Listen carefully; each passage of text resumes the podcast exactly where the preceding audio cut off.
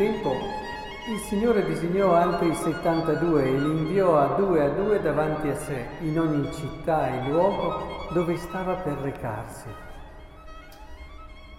Diceva loro la messe è abbondante, pochi gli operai.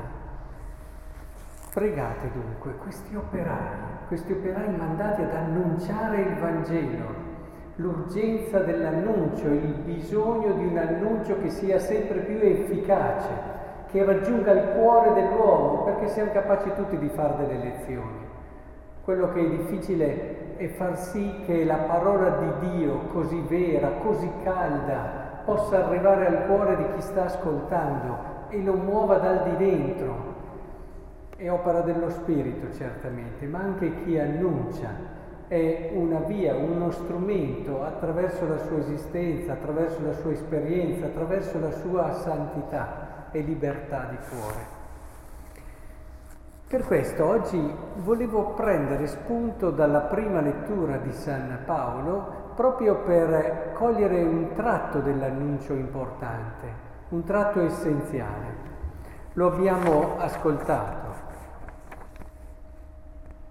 Rendo grazie a Dio che io servo come i miei antenati, con coscienza pura. E poi continua, ricordandomi di te, sta parlando, non c'è un, un grosso discorso formale, qui Paolo apre il suo cuore, ricordandomi di te nelle mie preghiere sempre, notte e giorno. Questo è come dire a una persona, guarda che tu sei nel mio cuore sempre. Guarda che non c'è momento importante della giornata nel quale io non mi ricordo di te. È una dichiarazione forte di legame, di legame di amicizia profonda che lega Paolo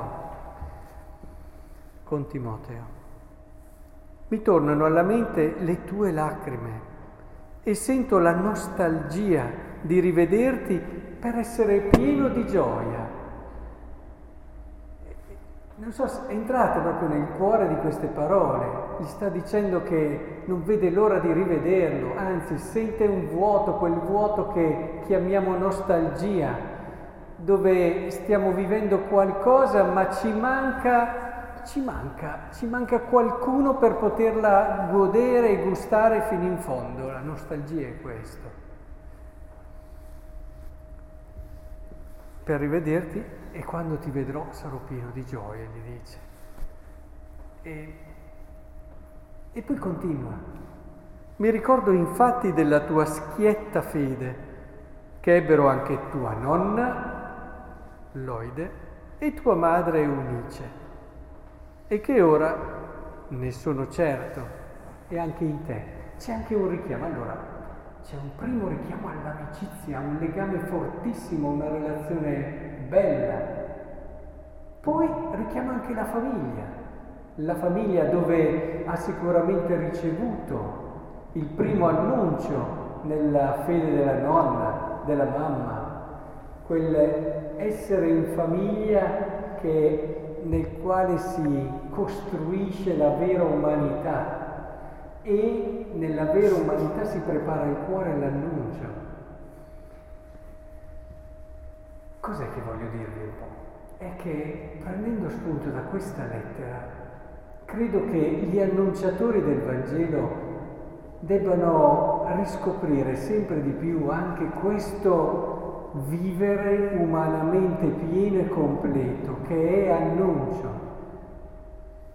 San Paolo aveva degli amici, con un rapporto e dei legami bellissimi.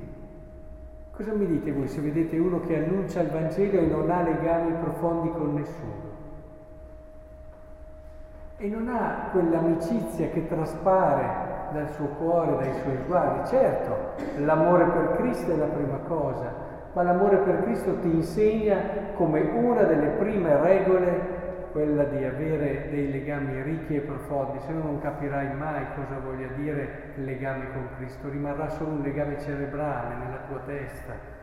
Se non lo sperimentiamo sulla carne, cosa voglia dire amicizia, legame profondo, come possiamo pensare di poterlo vivere con Dio?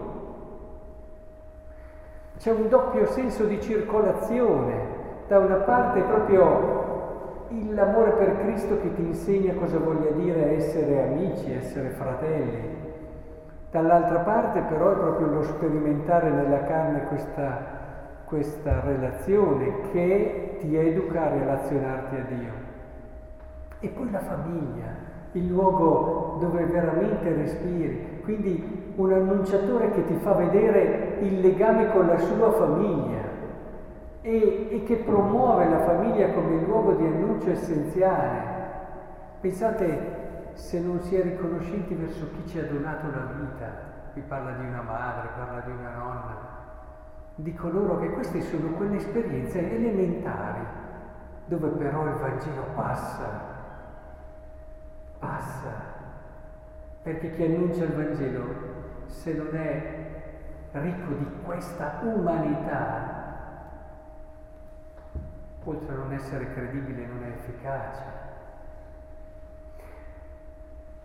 Giovanni XXIII, una delle sue dichiarazioni più importanti e famose fu questa. Diceva, io ho dimenticato molte cose di di quello che ho letto sui libri, ma ciò che non ho mai dimenticato è quello che ho ricevuto dai miei genitori e dalla mia famiglia.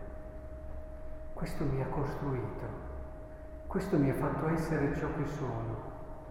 Ed è per questo, diceva, che torno molto volentieri a Sotto il Monte, il luogo dove era venuto, nato, perché lì respiro sempre quei principi sani, e mi ritornano in mente quei valori veri nei quali sono cresciuto e che non dimenticherò mai. Ecco, non dimentichiamo mai questo aspetto nell'annuncio del Vangelo. Non dobbiamo essere annunciatori del Vangelo magari super ascetici, super, ma che trascurano quei legami, quell'umanità da cui sono venuti e che è il nutrimento profondo della vita di ognuno. Il Vangelo ha bisogno di questo. Ecco, impariamo da questi testimoni profondi.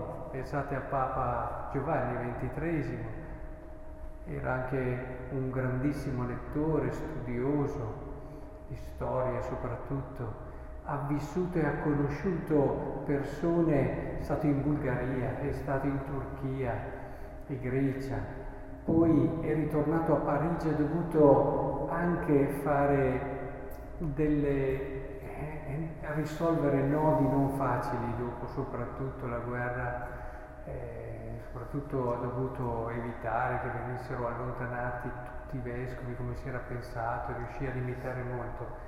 E, e, anche lì diceva bellissimo nelle sue lettere, guarda, ora forse sono una delle persone più importanti quando entro, eccetera, tutti come nunzio a Parigi, ma credimi cara madre, parlava sua mamma, che io il rispetto e la stima che ho per te non ce l'ho per nessuno. E questa è la cosa più importante. Questo, capite, uno stile, un modo, un modo. È questo che lo ha reso grande, Venezia, poi Papa. Eppure lui ritornava sempre sotto il monte, con il cuore e la mente. Questo ci deve far riflettere, perché se davvero un papa così, ad esempio, è stato un annunciatore straordinario che se lo ricordano ancora, tantissimi. Ricordo quando andava a fare le benedizioni che anche in casa di persone, diciamo, poco credenti, eh, trovavo sempre, sempre, insomma, spesso o l'immagine della Madonna o l'immagine di Papa Giovanni. E questo ci deve far pensare, perché davvero se entri nel cuore della gente, allora gli doni tutto quello che vuoi.